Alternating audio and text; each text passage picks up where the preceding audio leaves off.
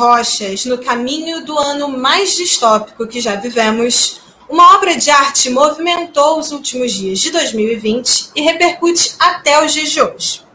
Em 30 de dezembro, a artista plástica Juliana Notari apresentou, por meio de suas redes sociais, a obra Diva. Trata-se de uma land art na cidade de Água Preta, em Pernambuco. Uma enorme escavação em formato de uma vulva ferida, medindo 33 metros de altura, 16 de largura e 6 metros de profundidade, recoberta por concreto armado e resina. A gigantesca escultura feita à mão, vale dizer, gerou polêmica. Os conservadores ficaram escandalizados, os progressistas reclamaram da mão de obra e até transfobia foi uma questão. O fato é que, enquanto a gente vê pênis em esculturas espalhadas pelos quatro cantos do mundo, falar sobre o órgão sexual feminino é e sempre foi um tabu, até mesmo para algumas mulheres. O corpo feminino, aliás, é sinônimo de perseguição.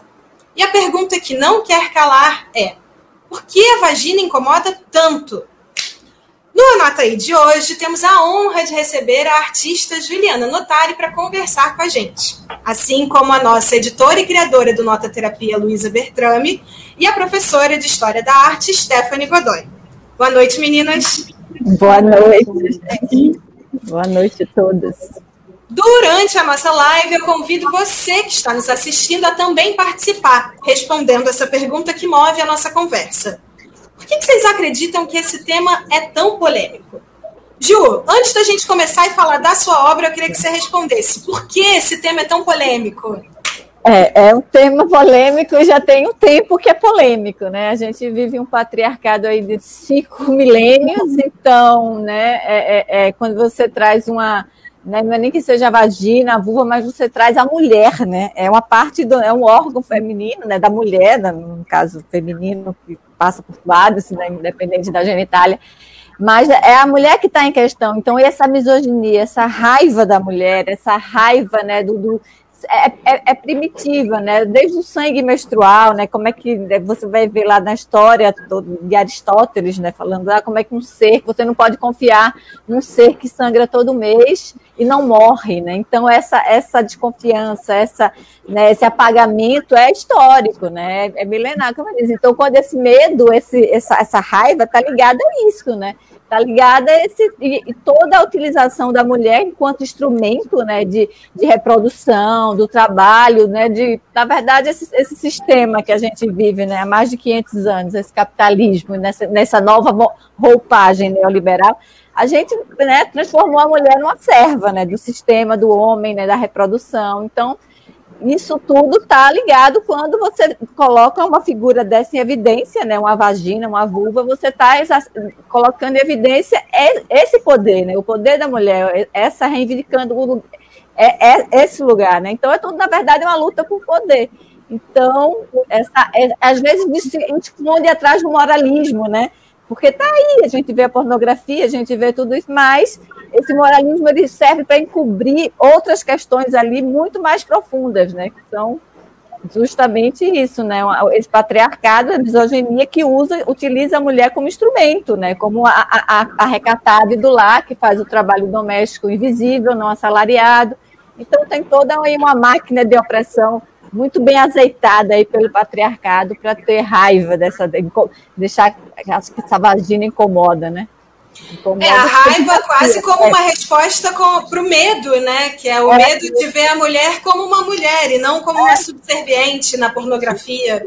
Mas conta pra gente é, o seu processo criativo para essa obra e sobre o que, que ela é. Na verdade, né, é, é, essa forma né, da vulva ferida já me acompanha há quase 20 anos dentro da minha trajetória artística, né, nos mais variados, nas mais variadas linguagens, performances.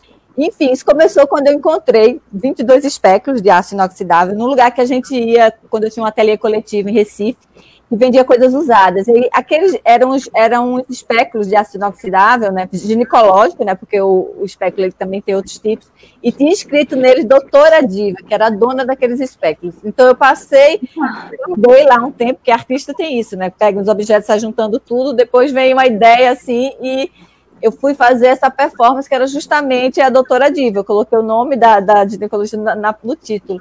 E eu saio abrindo, né? A, eu fazia em galeria de museus, eu, eu martelo escopo, eu abro ali essa vulva ferida na parede e banho com sangue de boi e enfio esse espéculo, né? Então é como se aquela construção, aquela, aquela edificação se tornasse o corpo da mulher e evidenciando também essa essa ferida, esse sangue é, por essa violência histórica, né? Que é a violência de, ao, ao corpo da mulher de todos os sentidos, né? De apagamento simbólico, corporal, né? Físico, material. Então é, é, é muita evidenciando isso. E depois eu fui né, trazendo esse trabalho para as paredes, ampliando essa ferida com sobreposições de imagens, fotografia de plotagem, até que isso né, teve alguns, passou-se alguns décadas, alguns anos aí, né, quase duas décadas, e aí, eu, nessa residência que eu fui convidada por essa parceria do Museu de Arte Moderna e da Usina de Arte, né?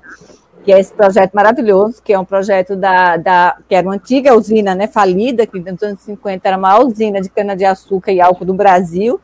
Então, é daquele apogeu, né, do, do, daquele período ali de muita riqueza, de muita exploração, de muita, de muita coisa. Então, esse, o casal, né, que são os donos, os herdeiros da empresa, resolveram, da, da antiga usina, transformar ele num tipo, né, numa livre interpretação de Iotim, podemos dizer assim, para trazer justamente essa revitalização através da arte e, da, e, da, e do reflorestamento. Né? Então, é um jardim artístico botânico que tem, fora o trabalho social que eles fazem também, tem um festival ao longo do ano que mobiliza toda a comunidade, né, mudando ali aquela, aquela, aquela, né, uma região que é uma região de muita, muito sofrimento, de muita luta, de muita, né, de muita pobreza.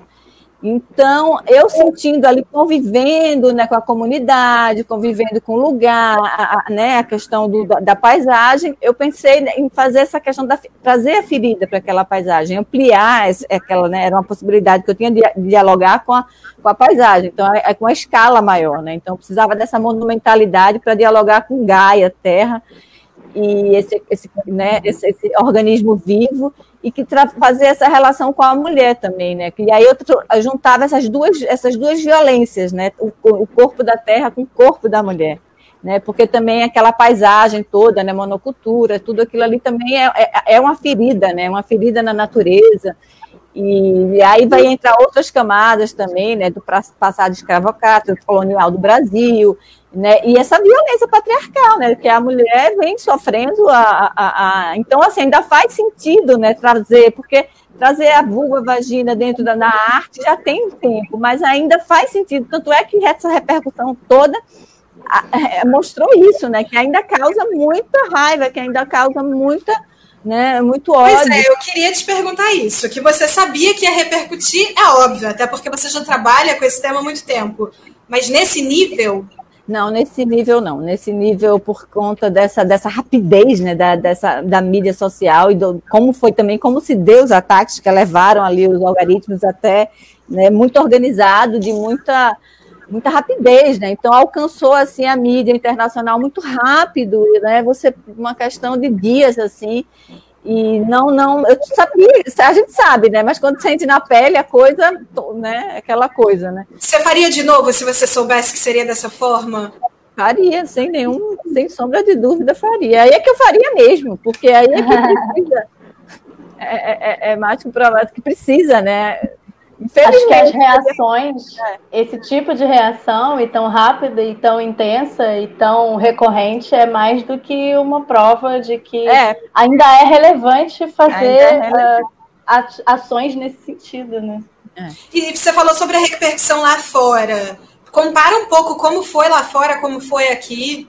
É, a questão, o, o que, o que né, foi a polarização. Acho que a mídia, a mídia internacional ela pegou muito por esse lado da polarização que a gente vive esse momento, né? Esse momento trágico do Brasil. Então, onde né, esse, essa, essa, o moralismo, essa questão toda aí do, do, dos valores né, do, do, cidadão do bem ali, totalmente conservador, totalmente genocida, violento, na verdade, né? Então, tudo isso né, polarizou ali com esses, com o regime, com, com, com a presidência, né? Foi muito claro ali essa, essa, essa polarização. Ao mesmo tempo, claro que está isso, acho que a arte está sendo atacada desde o começo, foi a arte e a educação foram os, os primeiros a serem atacadas nesse desmonte, nesse desgoverno. E aí não tinha como não ver por esse lado, mas ao mesmo tempo tem outras camadas, tem outras feridas aí que foram abertas que também não podem ser apagadas apenas nessa polarização, né? E ali eu fiquei meio receosa, mas aí depois, passado toda essa, né, a poeira, toda aquela o que a notícia que mais interessava naquele momento, que era tipo, né, a vulva na montanha dividir o Brasil, aquela coisa toda a mídia europeia, principalmente, começou a, a, a, trazer, aprofundar em algumas questões, tipo a do feminino, né? a questão da natureza. Então, teve uma, uma procura mais para aprofundar em alguns assuntos. Isso foi bacana também.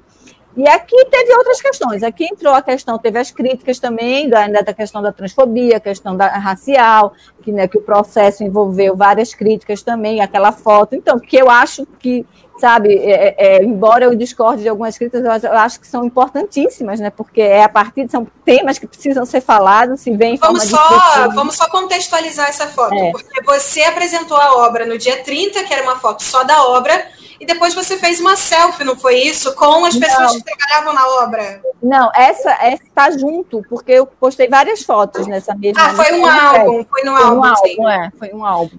E aí essa foto mostrava uma selfie sua com as pessoas que trabalhavam na obra. Os trabalhadores, a maioria negros, né, na, fazendo trabalho de enxada na, na, na, foto. Então isso ficou, né, que é, que é uma foto típica, né, de um, de um racismo estrutural. Um, aquela foto poderia ter sido feita em qualquer lugar, num set de cinema, num shopping center, num, num canteiro de obra, né, da construção civil, porque é isso, né, a gente teve uma, uma escravidão que precária, não, não teve reparação, não teve distribuição, né, os, os, os os negros tiveram acesso à terra, à reforma agrária, educação, saúde, então, né, foram jogados à própria sorte, estão aí nas favelas, nas periferias, então são todos descendentes dessa, desses, né, do, do, dos, dos, dos, escravos. Então, é isso que ainda, a gente vive um, uma escravidão ainda, né, que você vê quando morre 75% que morre, né, de homicídios, são, são jovens negros, então isso continua, né, justamente nesses trabalhos, né, dessa, dessa sem acesso a um trabalho qualificado, né, remunerado. Embora naquela situação todos estivessem trabalhando, foi uma oportunidade de trabalho, né, porque lá é um lugar pobre que não tem, né, a, usina de arte é que está movimentando, né, economicamente, socialmente, culturalmente a, a região.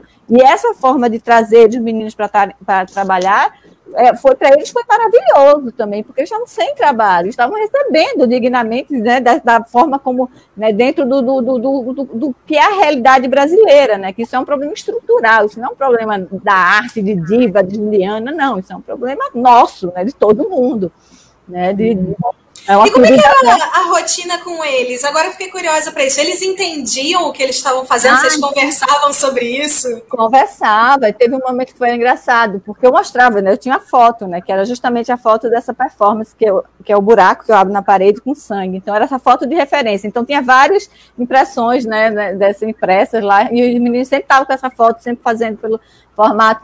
E, e, e, a foto de referente sempre era uma ferida, mas o formato é de vulva, né? Então é as duas coisas, né? Sobretudo ferida, mas é remete à vulva, é a vulva também. E aí os meninos, eu cheguei lá um dia numa hora, né? Porque eu sempre ia, via, voltava.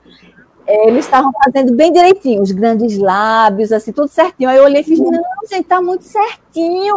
Aí eles fizeram, ah, é porque a gente conhece demais, né, Juliana? A gente conhece, a gente sabe o. Aí eu disse, ah, vocês sabem do babado, mas o babado não é só o babado, não. O babado é uma ferida também. Aí a gente, né, aqui, quebra ali para dar o um aspecto de ferida. Ah, não, mas era super a dinâmica, era funk, era, era cada trilha, brega funk bem da pesada. E era muito, muito bullying também. Era, imagina, só, só homem. Tinha horas que eu fazia, cessa, gente, cessa, chega de eu sei por hoje. E mas tudo numa leveza, né? respeito, todo mundo teve uma, um, apesar de trabalho, teve trabalho principalmente na parte do sol, né, quando teve um período de sol que era né, pesado e ali, mas a música ajudava, né? Ju, e aí eu queria também perguntar para você é, sobre a rotina. Eu já tinha ontem pesquisando sobre você, eu tinha pensado como né, não foram os dias de trabalho, e agora ficar imaginando com essa música então incrível. Agora, eu queria te perguntar uma coisa. Você falou sobre a sua trajetória, que você sempre trabalhou com esse tema e tudo, e uma outra coisa que você falou é isso, né? Essa repulsa pelos, pelas coisas femininas, não só pela vagina, mas pela menstruação, né? Isso é uma coisa histórica nossa. Qual foi o gatilho quando você, enquanto artista, virou? Eu quero falar sobre isso. É, isso eu não consigo perceber assim de uma forma. Eu já vinha desde o começo essa figura da vulva, ela sempre, ela sempre vinha. Eu sempre fazia. Eu, quando eu desenhava esse rabisco que você faz, eu sempre fazia lá essa figura da vulva. Depois ela se associou à ferida a partir do espéculo. Né, que o espéculo é, essa, é uma violência. O espéculo, Sim. querendo ou não, né, o, o, o americano que chegou na forma mais próxima que a gente usa atualmente, ele fazia, ele, ele desenvolveu aquele formato anatômico na, no corpo das escravas. Então, eram as mulheres negras ali que algumas morreram, tudo para aquele, aquele objeto, né?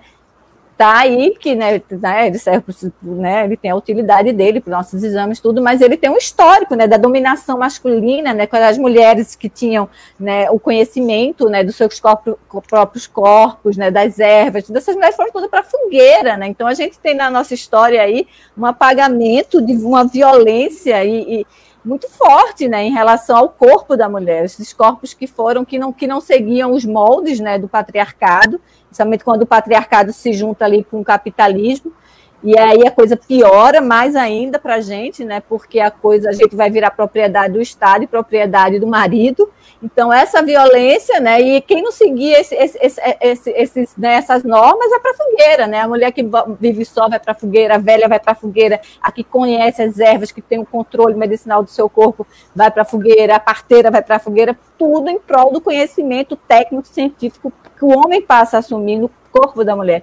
Tanto é que a anatomia feminina só foi o clítoris é descoberta recentíssima, né? Então não tinha, não tinha, não tinha esse, não tinha esse, esse conhecimento, né? E as mulheres foram apagadas, né? Foram expulsas, não podiam mais fazer os trabalhos dos partos, não podiam mais usar seus conhecimentos. Então, né? É, é esse histórico né, dessa violência que se juntou aí com essa com essa vulva, mas a vulva ela sempre vinha, como é, foi muito no começo e rapidamente ela, ela se juntou aí com essa questão da violência através do espéculo, eu via que era uma coisa ali mais, né, uma originária, né, de querer, quando ela ainda não tinha essa questão da violência, de querer ter uma, uma um religar ali com, na, com, a, com, a, com a ancestralidade, com a origem, era um, né, esse gerar, esse mistério, né, que é um poder, era Sim. mais Bom, agora vamos falar sobre uma outra obra de arte, uma instalação chamada O Banquete, da Judy Chicago.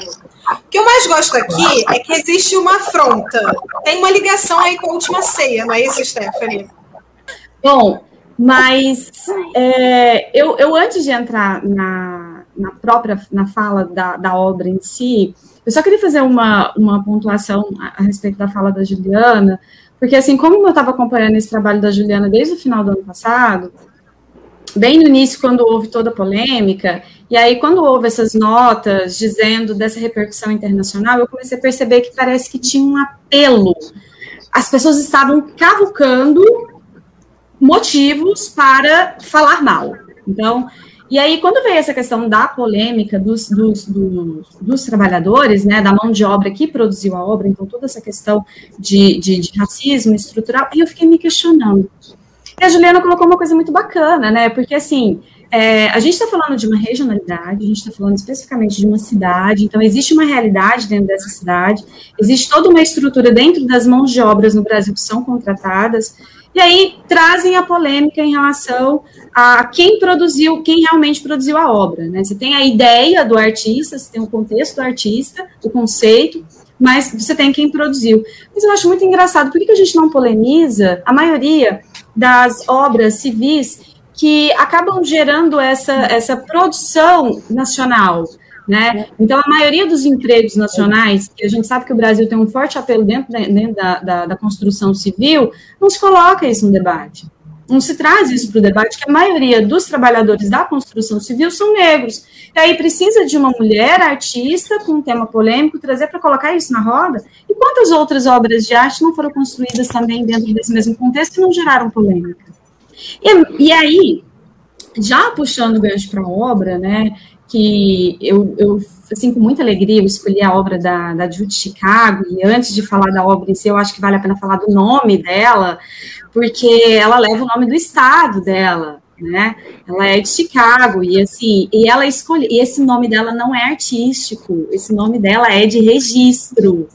E ela, ela ela se casou, e aí, quando ela foi ganhando notoriedade dentro desse, dos movimentos sociais feministas norte-americanos, ela não quis fazer uma ligação do nome de batismo, porque o nome de batismo era uma herança paterna, e também ela não queria fazer uma herança com o marido. Então, ela não queria conectar a herança paterna com essa herança de, de, de, de bens. Eu quero, ter, eu quero ter o meu próprio nome, eu quero ter minha própria identidade e acabaram dando a dica para ela. É, como ela tinha um sotaque bastante carregado, deram a ideia, coloca Chicago, e aí ela acabou adotando. E a Judy, ela ainda está viva com 81 anos, e é uma, uma artista muito importante dentro desse cenário, tanto da, da, da, produção da mulher, que a gente tem muita dificuldade em voltar na história da arte, como a Juliana bem colocou, desde os nossos primórdios, a gente tem uma, a gente tem um apelo muito grande para homens, né? Então, a produção artística é uma arte nobre, essa arte nobre é para os homens.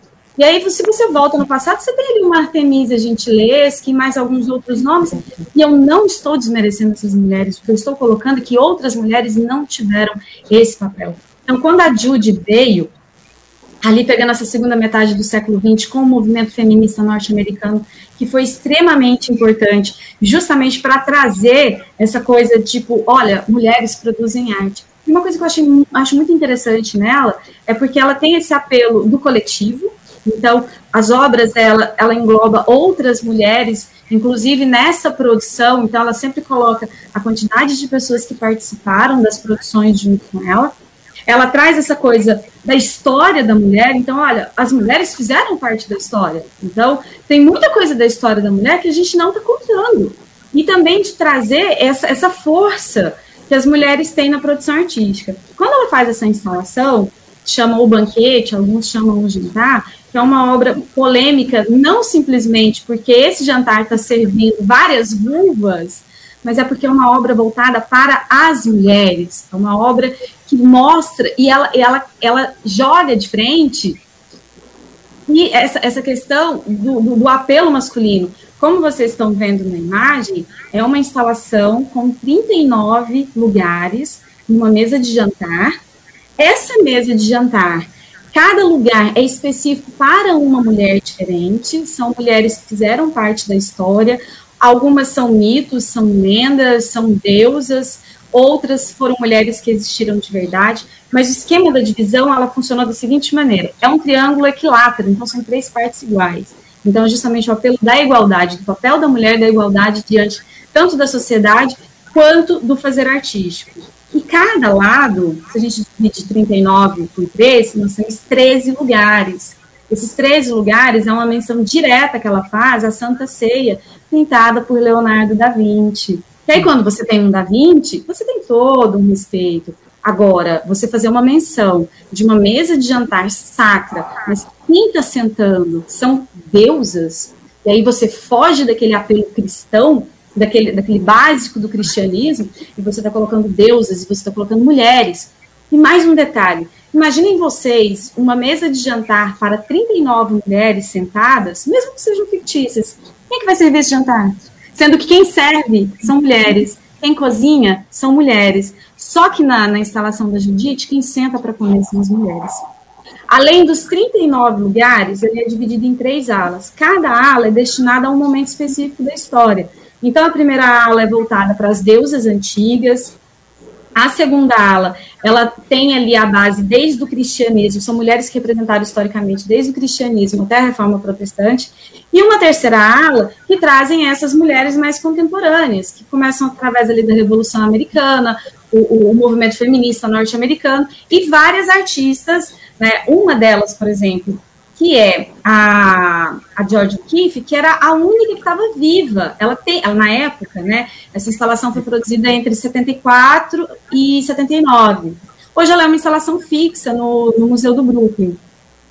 Só que aí vem a grande sacada, porque cada lugar na mesa tem um prato. Essa é a grande obra. As, as, os pratos não, tanto esse forro de esse caminho de mesa quanto o prato, eles são específicos e feitos para cada uma dessas mulheres. E o que está servido no prato são vulvas. E a técnica que ela utiliza para pintar, ela vai mudando. Então, quando ela começa a tratar de deusas pré-históricas, ela tem uma técnica mais rústica. De acordo com que ela vai evoluindo, ela vai pintando essa vulva em homenagem a essas mulheres. E uma coisa que a Judith, a, a traz que eu gosto muito é essa briga entre homem pode produzir arte, mulher produz artesanato. E se mulher quiser produzir arte, ela tem que tentar trazer coisas diferentes. Então, por isso que a gente vê muitas mulheres saindo desse padrão da tela, do quadro, né, pendurado na parede valendo milhões, e trazendo outras experiências artísticas. Quando ela traz esse caminho de mesa, ela está falando: olha, a mulher, quando ela borda, ela é aceita. Quando ela faz o papel da dona de casa, ela aceita. Então, quando a mulher faz os trabalhos manuais que podem ser considerados dentro dela, tá tudo bem. Ela só não pode entrar dentro do meio artístico, ela não pode entrar dentro do establishment artístico, porque isso é papel do homem. Porque para ganhar dinheiro com arte é homem. Mulher decora. É isso. Antes de comentar, eu queria pedir só para colocar o comentário aí. Recebemos o comentário do Jorge Nascimento, a produção avisou Parabéns a todos pelas obras de arte que questionam a arte e os comportamentos sociais. É isso. Muito obrigada, Jorge.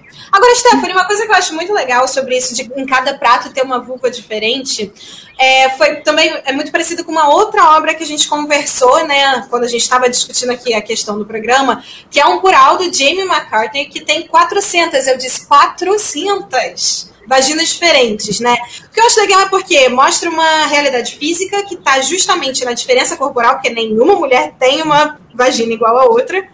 Mas também tem uma analogia sobre a diferença entre mulheres, né? Que a gente, olha, se levar, pode até levar para que a Juliana mesma pontuou no início, que não estamos falando só sobre mulher que nasce ali, né, com a vagina, mas estamos falando sobre todo mundo que é, se identifica como mulher também, né? Me fala um pouco sobre essa obra e sobre essa reflexão. reflexão.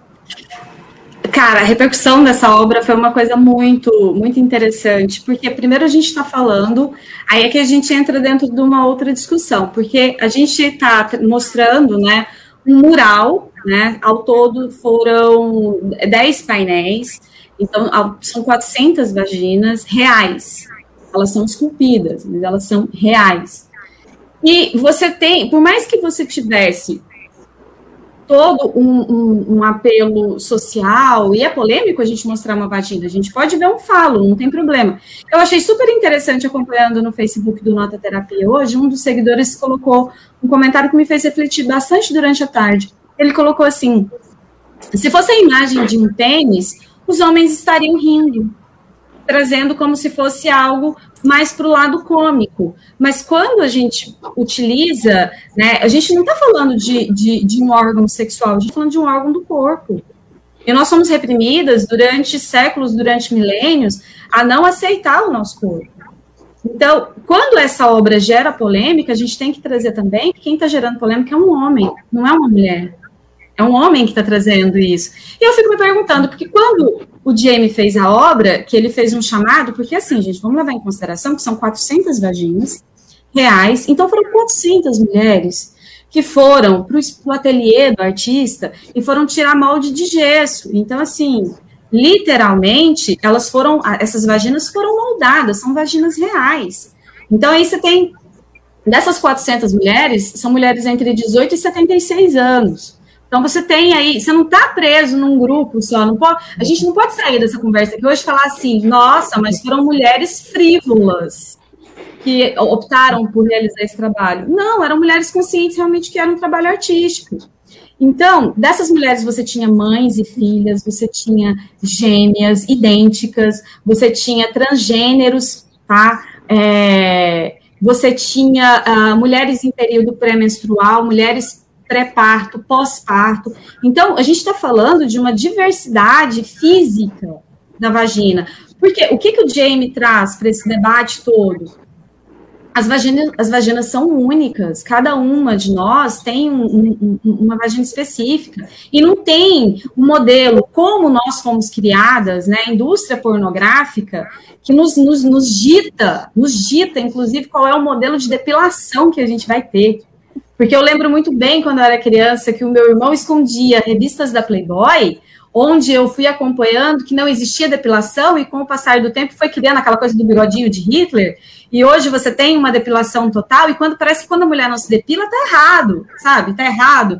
É quase que, que é comparado com algo higiênico. Então, a mulher que não se depila, é, é, ela, ela não é, ela não tá cuidando da higiene pessoal dela. Mas por que, que isso acontece? Porque essas, esse padrão de vagina que nós temos é um padrão de adolescente, é um padrão de lolita, então, é, é, é, é, quase um, discurso, é, um, é um discurso muito de poder que o homem tem sobre a mulher. Quanto mais nova ela for, quanto mais ingênua for essa vagina, mais ele tem poder sobre ela. Então, quando o Jamie faz essa obra que gera muita polêmica, porque ele não está mostrando um padrão de vagina, ele está mostrando uma vagina real. Porque se ele colocasse 400 vaginas dentro desse padrão, desse, dentro desse padrão que a indústria pornográfica nos impõe, eu acho que o debate não seria tão acalorado como foi. Então, não é só dizer, no nosso caso, no nosso debate de hoje, não é só dizer por que, que a vagina incomoda. Assim, a vagina é, utópica, ela não incomoda. Se ela estiver no contexto correto, no site pornográfico, tá tudo certo. É exatamente o comentário que entrou aí do Gustavo. É vulgar e brega nos quadros provocadores, mas no caso, e no caso da pornografia é degradante. Assim, não tem como acertar, né? É isso. Exatamente. Bom, para fechar, a Luísa trouxe o livro A Arte de Amar, da sexóloga polonesa. Vamos ver se eu vou falar esse nome certo, hein? Michalina Wisloka, é isso? Que assim como a Juliana, ela criou caso com o governo e até com a igreja, né? É uma, uma Juliana da Polônia dos anos 70, basicamente. Mas a Michalina Visloka, na verdade, é... na verdade, antes de eu entrar na Michalina, eu vou só falar uma coisa que tô, tô aqui pensando, conforme a gente está conversando, quantas vezes a gente falou a palavra polêmica. Porque acho que a gente também acaba sendo capturado por isso, por alguma forma. Não tem que ser polêmica, né? Mas acaba virando. Você fala de vagina e tem que virar uma polêmica. E aí a gente acompanhando hoje o dia inteiro a repercussão da divulgação dessa nossa conversa nas nossas redes, é, é impressionante como que isso realmente se transforma numa polêmica, quando na verdade nós estamos aqui conversando sobre um tema que é um tema, assim como foram todos os outros temas dos nossos programas anteriores e como serão os dos programas seguintes, né? Mas a gente fica sempre nessa coisa da polêmica. Falou vagina é polêmica, falou mamilos são polêmicos. É. Mas. Os femininos, mas né? Ah, os femininos, lógico.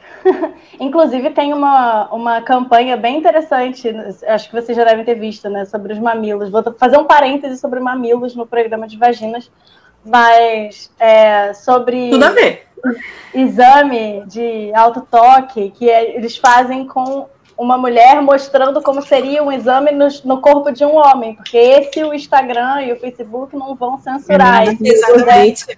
Uma mulher vai ser censurada, né? É... Mas então, voltando à Michalina. A Michalina Wisloka foi uma ginecologista e sexóloga polonesa que escreveu esse livro, A Arte de Amar, na década de 70, em 1976, no contexto da Polônia comunista.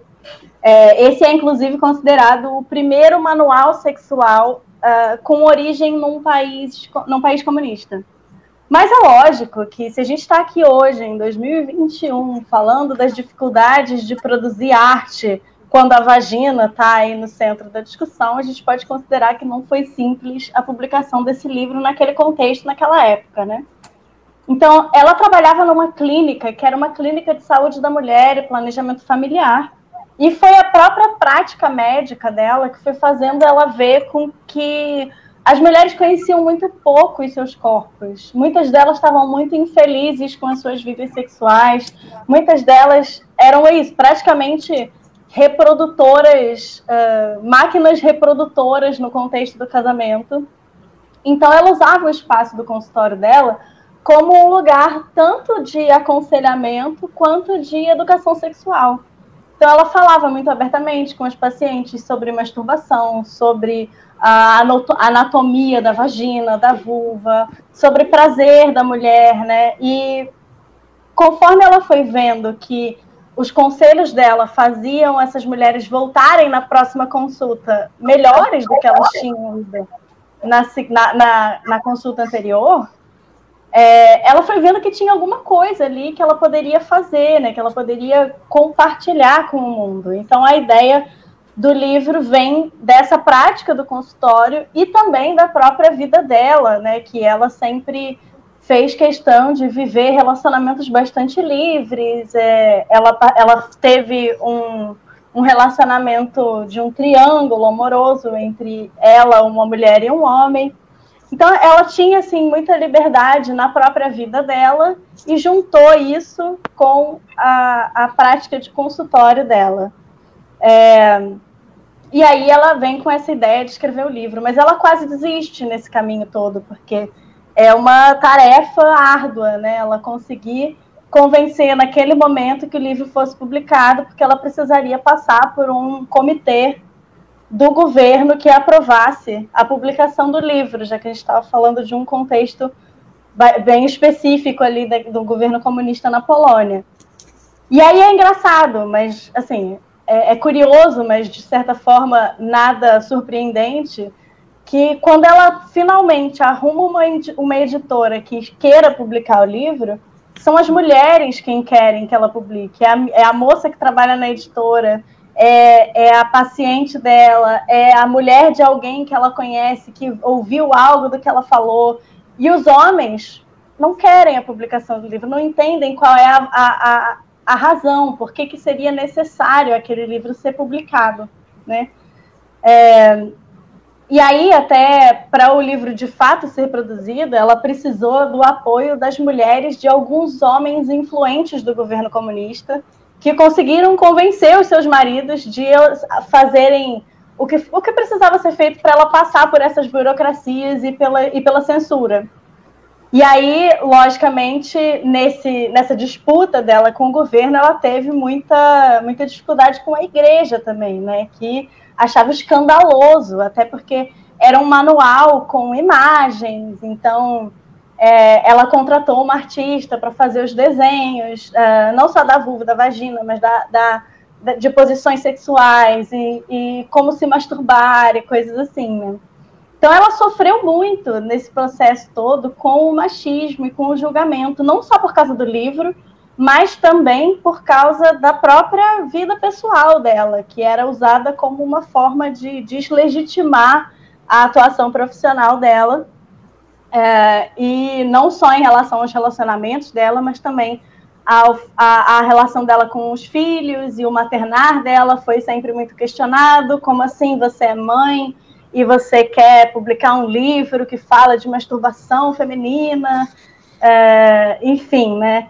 E, e ela foi uma pioneira, assim, foi uma pioneira na discussão sobre saúde sexual, foi pioneira também nos estudos sobre fertilização in vitro, enfim, foi uma mulher assim muito importante nesse contexto da, da, da, saúde sexual e reprodutiva das mulheres.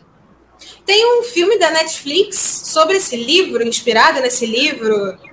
Tem, tem um filme na Netflix, deixa eu vou colar aqui o nome da diretora, Maria Sadowska. É um filme de 2017 e que conta um pouco dessa trajetória dela para publicar o livro é claro que algumas partes são um pouco romantizadas. É um filme, né? É uma adaptação. É uma adaptação a partir de uma biografia da, da Michalina. E fala um pouco sobre o livro, sobre essa, esses embates dela. E mostra é, é, alguns aspectos da vida pessoal dela, alguns relacionamentos que ela teve que foram importantes para ela uh, se constituir como essa militante pelos direitos da mulher naquele contexto, né? E o livro teve 13 edições, ele, foi, ele é considerado um best-seller, é um dos mais lidos da Polônia. Até hoje, ele tem aí uma série de... Uh, muita gente fala, ele causa rebuliço até hoje, né? Mas e agora aí... ele voltou a ser muito falado, um livro de 76, por quê? Pois é, é, claro que o filme ajuda, né? traz um pouco à tona essa discussão toda que estava um pouco lá para trás. É, mas fazendo a pesquisa para a gente conversar aqui hoje, eu estava. Eu, eu, só para contextualizar, né? Eu estou assim nos últimos dias do meu doutorado, então não é estranho eu dizer que eu achei um artigo científico. Eu achei um artigo científico sobre a Michelina. É, mas basicamente é, falando um pouco sobre por que, que essa. por que, que o livro teve esse retorno, assim, atualmente, né? E aí ele, ele traz, o artigo traz dois pontos que eu acho que são interessantes e que tem tudo a ver com o que a gente está falando hoje. É, o primeiro é uma espécie de efeito backlash, é, que é como a gente chama essas reações conservadoras, né, que se sentem muito mobilizadas pela conquista de direitos, pela garantia de direitos, pela, pelo avanço em rumo, rumo à igualdade de grupos minoritários e acabam trazendo essas coisas para justificar e para falar, olha só que coisa horrorosa, né? Então você vai você vai reviver aí uma série de obras e de acontecimentos históricos para para destilar a sua seu incômodo, né, com o avanço no campo dos direitos. Então, por um lado tem isso, e por outro lado, eu acho que e isso eu acho que é legal, mostra como que as pessoas querem consumir informação sobre saúde sexual. Né? Então, apesar de que hoje esse poderia ser considerado um livro, de certa forma, desatualizado, tanto no conteúdo quanto na forma em que você aborda essa temática, já que a gente está falando aí de mais de 40 anos de distância entre hoje e a publicação dele, ainda assim, eu acho que o interesse das pessoas por procurar esse livro tem a ver com isso. As pessoas, é, as pessoas ainda não conhecem ainda não o suficiente. As mulheres ainda não conhecem o suficiente seu corpo, seu corpo não conhecem suficientemente uh, o que elas gostam, o que elas querem. E aí eu acho que isso acaba sendo um bom indício, assim, de que ainda tem muito a ser mobilizado e a, e a ser discutido a respeito desse tema, né? E certamente a obra da Juliana e toda a repercussão é também algo que, que corrobora com isso, né? As pessoas são movimentadas por isso. Por um lado, porque são uh, respostas de ódio e de medo e de, e de violência, mas por outro também porque as pessoas querem saber, querem, querem falar sobre isso, né? acho que aí é, é, a, é a vez da gente aproveitar esse gancho e trazer as pessoas para falar sobre, sobre essa temática da, da sexualidade, do, do direito da mulher, do, do, direito ao prazer. Tá aí, a gente falou, né, Ju, das, da repercussão uhum. negativa, mas eu queria também saber da repercussão positiva. Tiveram mulheres que chegaram até você com um discurso parecido com esse, assim? Do positivo Conhecer, positiva, positiva, conhecer o meu corpo, nossa, ah, que bom sim, que você está expondo isso. Bastante, tem, é toda essa, ó, né, natural, assim, de vários países até, tem americana, grega, tem muita gente da Rússia que né, manda e fala libertador, obrigada, e muito obrigada, obrigada, assim, como uma, uma coisa assim, bem, né, e é isso, né? Isso aí também me espanta nesse sentido, né? Porque a coisa é tão, né? Tem muito. É engraçado, na Rússia vem muito, né? né? Tem, um, tem um moralismo, né? Tem aquela coisa ali muito. E né, tem, sem sombra de dúvida, tem um todo. Ela foi bem recebida, né? Por muitas mulheres, por muito, vários segmentos e tal.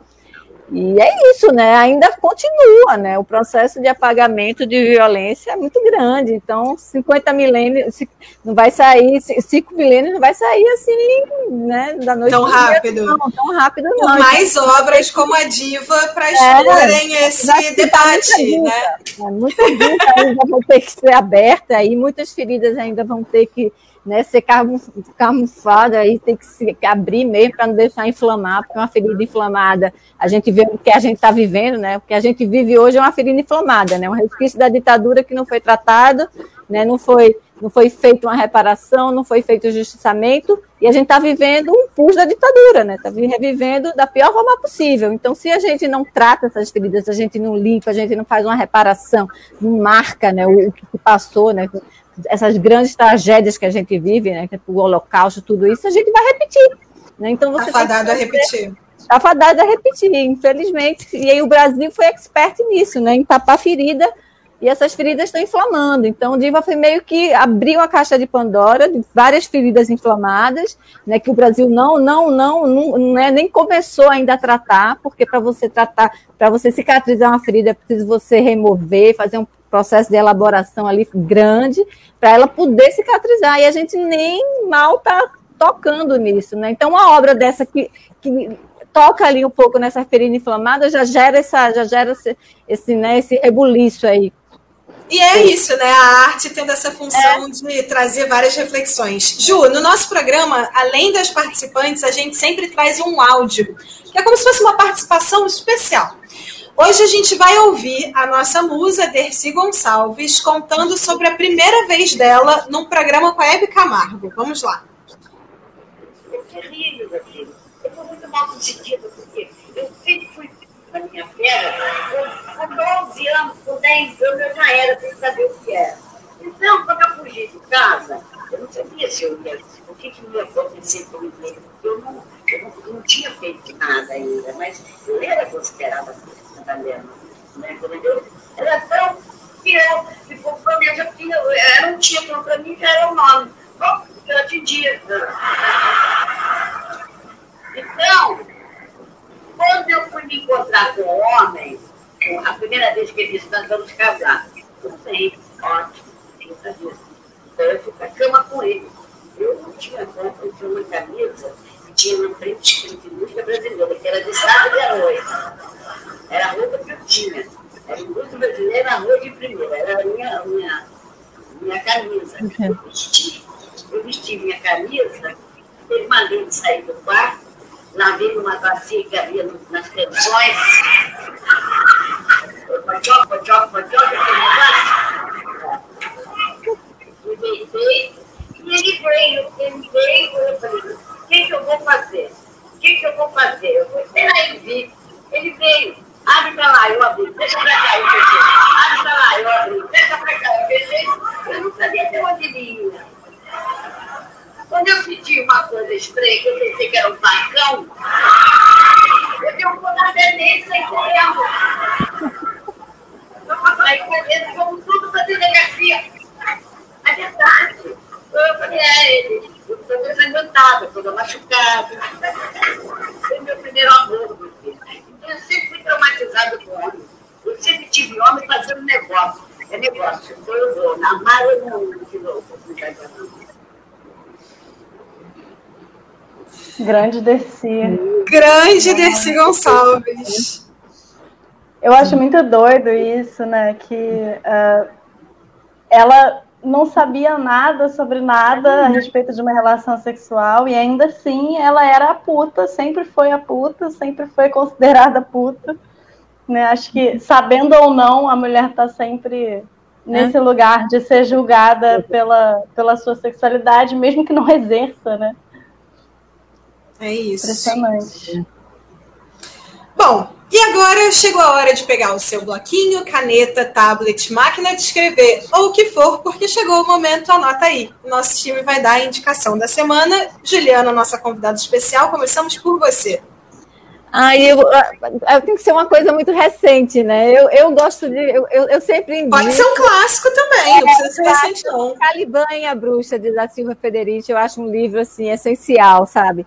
E eu vejo que tem amigas até que tem, ainda não leram, né? Eu gosto de, de frisar ali, porque é um livro grosso, ele está aí na internet PDF para você baixar de graça, sem né, legalizado, sem nenhuma, nenhuma pirataria.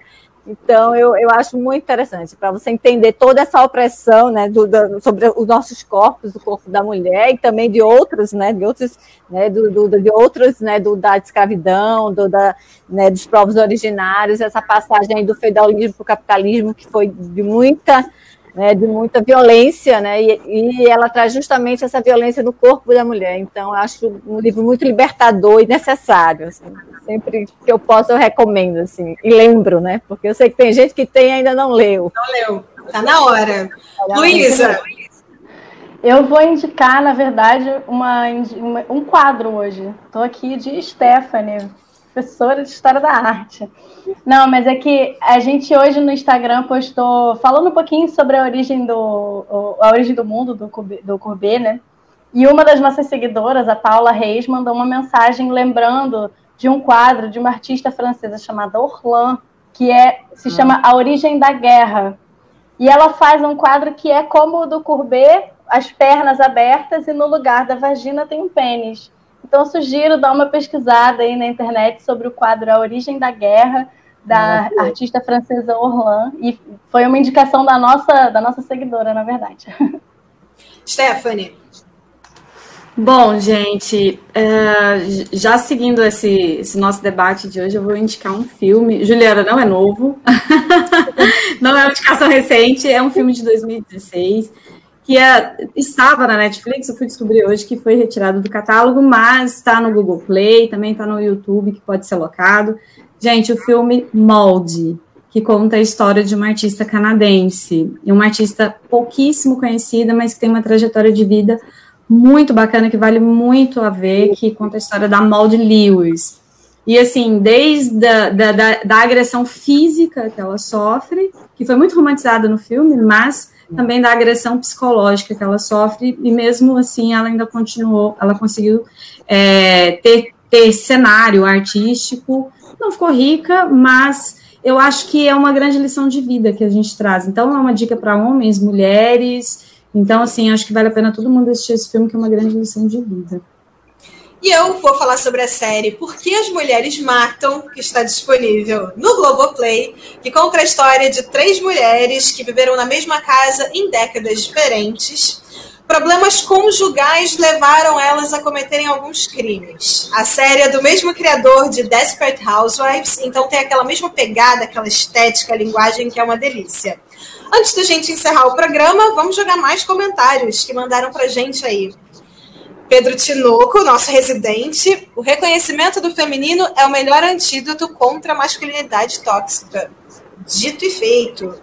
Jorge, de novo, nosso participante querido, você é revolucionária, Ju. E todos vocês, Luiz e Stephanie. Virgínia, mulheres lúcidas maravilhosas. Obrigada, Virgínia. Pamela, nossa residente também, que aula o programa de hoje. Gabriela Rosário, é linda a história, apesar de um pouco triste. É isso, gente. Chegamos ao fim do nosso programa sobre vagina. Espero que quem tenha assistido tenha gostado. Perca um pouco o medo, seja homem, seja mulher. Não tem problema nenhum, é corpo, gente. Ju, muito obrigada pela sua presença. Parabéns pela obra, parabéns pela discussão que ela tá, que ela abriu e que ela continua abrindo, como a gente falou, é muito importante, né? Obrigada. Meninas, vocês querem deixar um recado, Ju? Eu quero agradecer, né, todos vocês a oportunidade. Acho legal quando tem mais de um interlocutor assim, é bacana, ainda mais mulheres. E agradecer ao público também, né, vocês aí, os internautas que contribuíram aí. Muito obrigada. Eu queria só pedir para a Ju falar onde que o pessoal pode encontrar, né, ela, as obras, seu Instagram e Ah, sim, tem o site que é juliananotari.com. Tem lá, tá indo um pouco desatualizado, falta algumas, mas, mas tem uma grande maioria tá lá, né? Então já dá para ver algumas coisas lá no juliananotari.com. É isso, é só digitar o nome dela no Instagram que é facinho de achar também. Foi por lá que a gente conseguiu o nosso contato com ela. Você tá, você tá em Recife? Estou em Olinda agora. Eu fico, Olinda. na verdade, entre Rio, Recife, Olinda né, e Belém. Então, eu fico em três, três cidades, assim. No momento, esse momento pandêmico, eu estou mais tempo aqui mesmo, né? Tá certo. Posso só, fazer, só colocar uma ressalva rapidinho, só para a gente finalizar? Porque, assim, eu tinha feito na época eu tinha feito uma publicação no meu Instagram a respeito da polêmica da obra da, da Ju, né? Aí eu finalizei a, a publicação é, trazendo um questionamento e eu queria colocar para quem está assistindo a gente também. Diva não pode, mas beliscos podem.